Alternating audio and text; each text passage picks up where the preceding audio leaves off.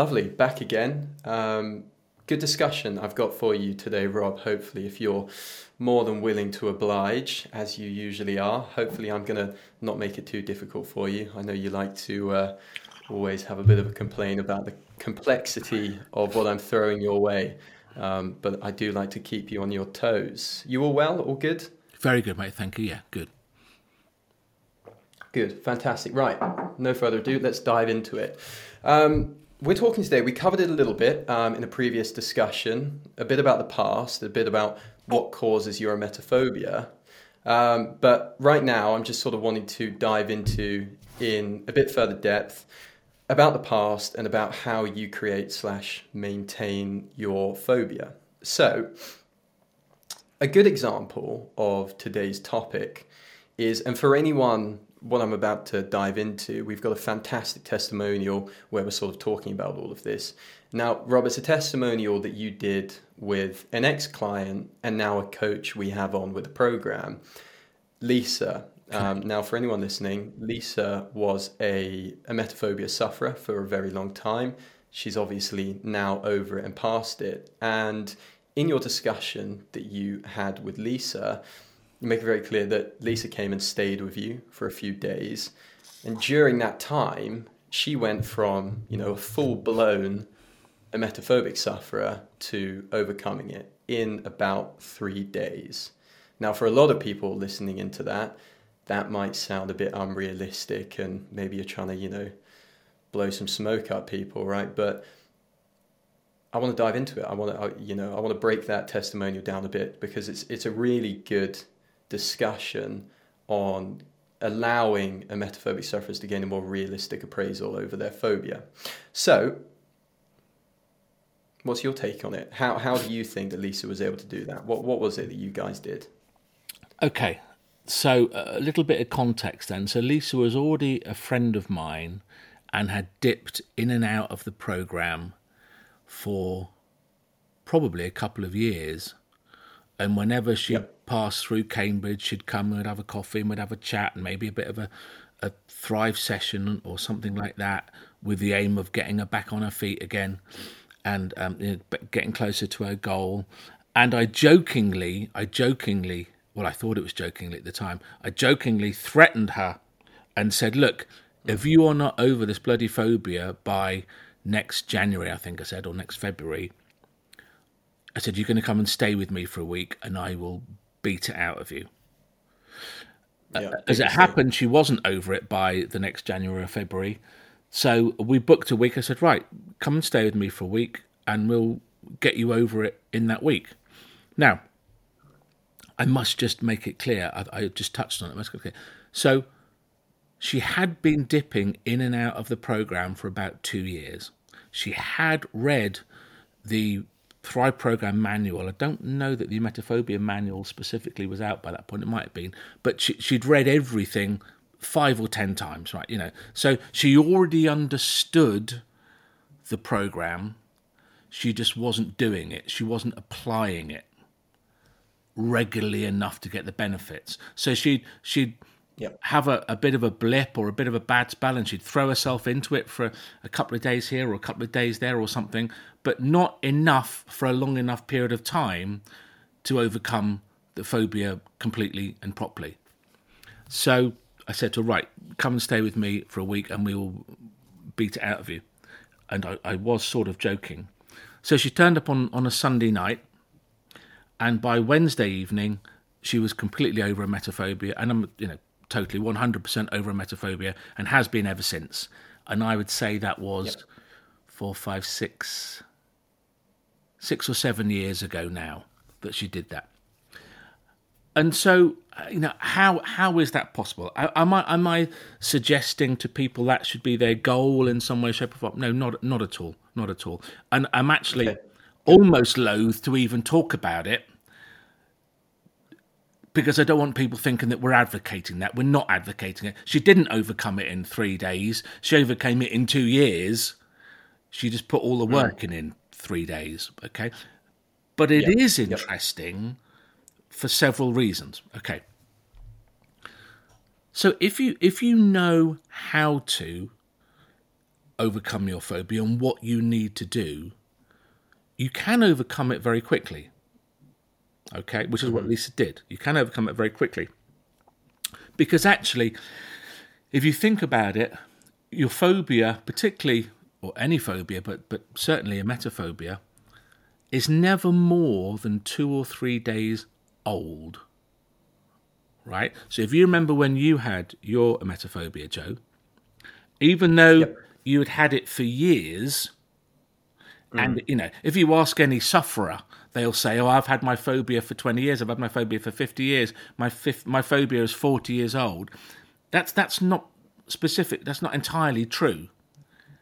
The phobia, mm-hmm. let's say you still have yours today. The phobia you have right now, Joe, and the anxiety and the fear that you are experiencing today, Friday, you have created over the last couple of days. Okay? Okay, The fear you're fearing today, experiencing today, and, and the checking and the counting and the safety seeking behaviors and the and the anxiety and the stress that you're going through today, you've created over the last couple of days. Okay? You're not experiencing today something you created six months ago. Okay? You experienced that six months ago. Okay? The anxiety, the emotions, the stress that you are experiencing today, you are creating today and for the last couple of days. Okay? Yep. because it's it's it's very very recent it's the thoughts that are in your mind and the emotions that you're generating very very recently that are causing you to feel the way you feel yes you might have been doing that for 10 years but actually your emetophobia today isn't the result of 8 years worth of effort for want of a better work, word it's the result of 2 or 3 Yeah. days of effort. You've been building this wall, been blowing air into this balloon for two to three days. So theoretically, if you were to do everything that's in the manual to do to overcome your emetophobia and you understood it completely, technically you could overcome it in a few days. Okay? Don't advocate it because it's hard work and you'd put pressure on yourself and it's unnecessary. Why do that when you can do it fairly predictably in six weeks? Okay. But people keep asking us, you know, how did Lisa do it in three days? How how did you do it in three days? She understood the program inside out. And what happened when she came to stay at the farm was no, we didn't have intense therapy. No, we didn't do intense Thrive sessions. I don't think we did a single Thrive session. What she did was Yep. go and do something completely outside of her normal life for a few days. We went for a mm-hmm. fly in an airplane. We went and climbed a tower. We went to the pub. We talked about some stuff. We, uh, uh, I just kind of went about my normal life with a friend staying. But because her mind was completely away from her emetophobia for three days, and of course she'd built herself up to it, you know, in her mind, this was her boot camp. She called it the boot camp. This was her boot camp. So she had, so she arrived with the intention of overcoming her emetophobia. This is it now. I'm going to stay at Rob's. I'm going to do that this week. So that Yep. her attitude, her intention, and everything else she was doing while she was there got her over it very, very quickly. And again, has never recreated it since. Well, she's never recreated it since because she's changed all the beliefs that were driving the thoughts in the first place. Okay, so we have somewhere in the region of, depending on what research you believe, right? Some, let's say an average about fifty thousand thoughts a day. Okay, that's about if you get up at eight and you go to bed at ten, that's about one thought every second. Most of them we're unaware of. Okay, but even if you even if you snore snore even if you saw a snapshot a 10 minute window of your thoughts for the day you'd get a fairly good idea about the rest of them wouldn't you so of these 50,000 thoughts a day most emetophobes that we've asked um, state that somewhere between 80 and 90% of their thoughts they believe that somewhere between 80 and 90% of their thoughts on a day-to-day basis are either directly or indirectly related to their emetophobia. And if you think about that, what that means is they are having somewhere in the region of 40 to 45,000 scary, unhelpful, uh, um, black and white, catastrophic thoughts about their phobia every single day. That is what's keeping their phobia going. That is the machine yep. that is generating all the angst and all the fear and everything else. Okay? What Lisa did in those three days, she went from having 40 or 45,000 thoughts a day about emetophobia being horrible to having next to none. So it disappeared. Okay? And it disappeared. Yeah. Yeah. And once it was, once it was disappeared, she changed her beliefs about it because if she didn't change her beliefs, it would come back. And we've talked on another podcast about why exposure therapy doesn't really work and isn't very helpful. Mm. And it's because if you if you don't change the beliefs, it, it's you're going to generate it again. Yep. Yeah. So tablets can stop you brooding and ruminating about something, but if the underlying belief is still there, the moment you stop taking the tablets, you know you're going to go back to creating the phobia again.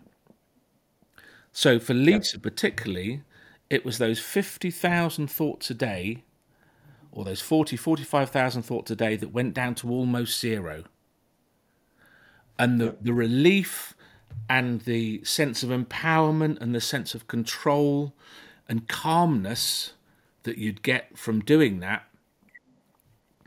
was what led her to feel that she'd overcome it and, and that she'd reached that summit and she'd conquered that thing, which is incredibly empowering which is why she's never gone back to thinking that same way again. She's thinking like she thinks now the way a non-emetophobe thinks about vomit and, and sickness. Doesn't yeah. think about it. If um, you asked her, she would say, "Yeah, I could do it. I've, I've done it, and you know, it wasn't fun, but you know, don't lie awake at night worrying about it." Sorry, Joe. Yeah, no, I was just going to say in comparison because obviously the way that Lisa eventually overcame her emetophobia in comparison to the thousands of people that have overcome it through going through the program, myself included, right? The difference between the two, and I would just like to sort of strike a bit of a comparison there for people listening in, um, you know, relating it to myself, relating it to what I see with clients all the time is, you know, I didn't go and stay with Rob and go up in his plane and get shaken around and all of these things in order to overcome my phobia. But what I was doing was I was still reducing those 50,000 thoughts a day. It took me a little bit longer than three days. But, you know, I wasn't going out of my way to do extreme things. You don't need to go out of your way to do, you know, big, momentous things in order to overcome it. You just have to stop doing, you know, what I was doing was loads and loads of little things. I was forcing myself to eat a sandwich with my hands after not washing my hands after being on public transport. You know, I was forcing myself to use my finger to open the train door instead of my knuckle. I was forcing myself to open up doors with my hand instead of the, the sleeve of my t shirt and then carry on with my business anyway. Because every single time I was choosing to use my sleeve to open the door of the toilet up, you know, I was telling myself, I need to do this to protect myself from being sick because being sick would be the worst thing in the world right? And every time I did that, I was keeping that alive. I was keeping the 50,000 thoughts, or the majority of them, you know, all the way up here around catastrophic, unhelpful, lack of power, all of those kind of thoughts just around and around and around. As soon as I consistently worked on all of these little things that I was doing every single day that kept that belief alive, I pretty quickly over, overcame it. And that's the same with the majority of, of what we see on a daily basis. So, so what was your time frame, Joe? Do you think then, when you did start to apply that on a daily basis yeah. consistently, from that point to when you were completely over it, how long do you think it took you? So I would say, I mean, I'm quite open the fact that um, it took me a while initially because I was doing a, a, lot of things wrong. I wasn't putting in enough effort. I wasn't understanding everything properly. But as soon as I really, similar to Lisa, really understood the program and started putting in all of the right kind of effort, I would suggest that it took me no longer than a month, right? And a month in comparison to the years and years and years I had a emetophobia for, and hopefully the years and years and years I have left on this planet, a month is nothing to me, right? In order to actually overcome my phobia. Um, yeah, about a month, I would suggest.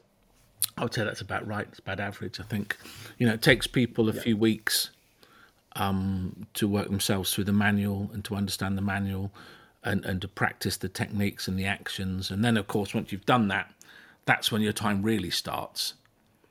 And and yeah. and one and you have to get good at, at practicing the techniques, and you have to robustly challenge those unhelpful, you know, thoughts and beliefs. But as an example, when you were using your sleeve to mm. open the door or turn the tap on or whatever, the biggest problem with yeah. that, of course, is the fact that you're trying to protect yourself from something and that something mm. that you're trying to protect yourself from must be horrible and awful and devastating otherwise you wouldn't be protecting yourself from it right most of us have exactly. you know yeah. one or two locks on our doors that we lock at night okay but if you've got six locks on mm. your door and you're checking all six of them you know it begs the question you know why what are you what are you frightened of what are you scared of so it's these little, yep. the, the, little things that people do are quite often the things that are keeping the big thing alive. Yep.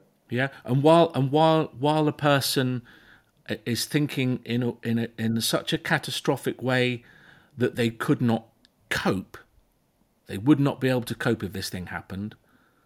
While they maintain that belief, and whilst they are feeding that belief with thousands of thoughts every day, it's very, very difficult to overcome anything, not alone emetophobia, because of course, a thousand times a day you're telling yourself, "There's no way I could tolerate that. There's no way I, would rather die than do that," whilst at the same time you're trying to overcome it. So that that's it's not going to work that way.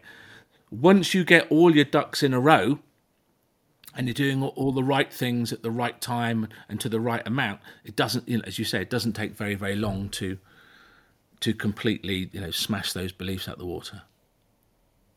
Yeah, and and for some emetophobia sufferers, the idea of you know what I just said, right? The idea of eating a sandwich with their bare hands after touching other things could potentially be way out of the realm of their you know possibility right now and to be honest it, it would have been for me when i first started going through the program so what i'm saying is as you begin to build up essentially how powerful you feel around your phobia, which is done by going through the program in a very gradual, step by step way, you're not having to jump. It doesn't feel like you're jumping in at the deep end anymore. You know, what felt like a million miles away when I first started the program, eating a sandwich with my unwashed bare hands, by the time I'd worked all my way through it, you know, it felt like I was dipping my toes in at the shallow end. It wasn't that challenging, yeah, but initially it would have been. It should all feel like small steps.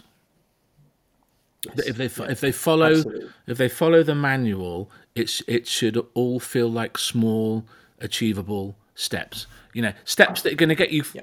closer to your goal every day, but not steps that are jumping you so close that, that you're going to create stress and anxiety out of them as well. There's no point in doing that. It's going to that's a step back as well, isn't it?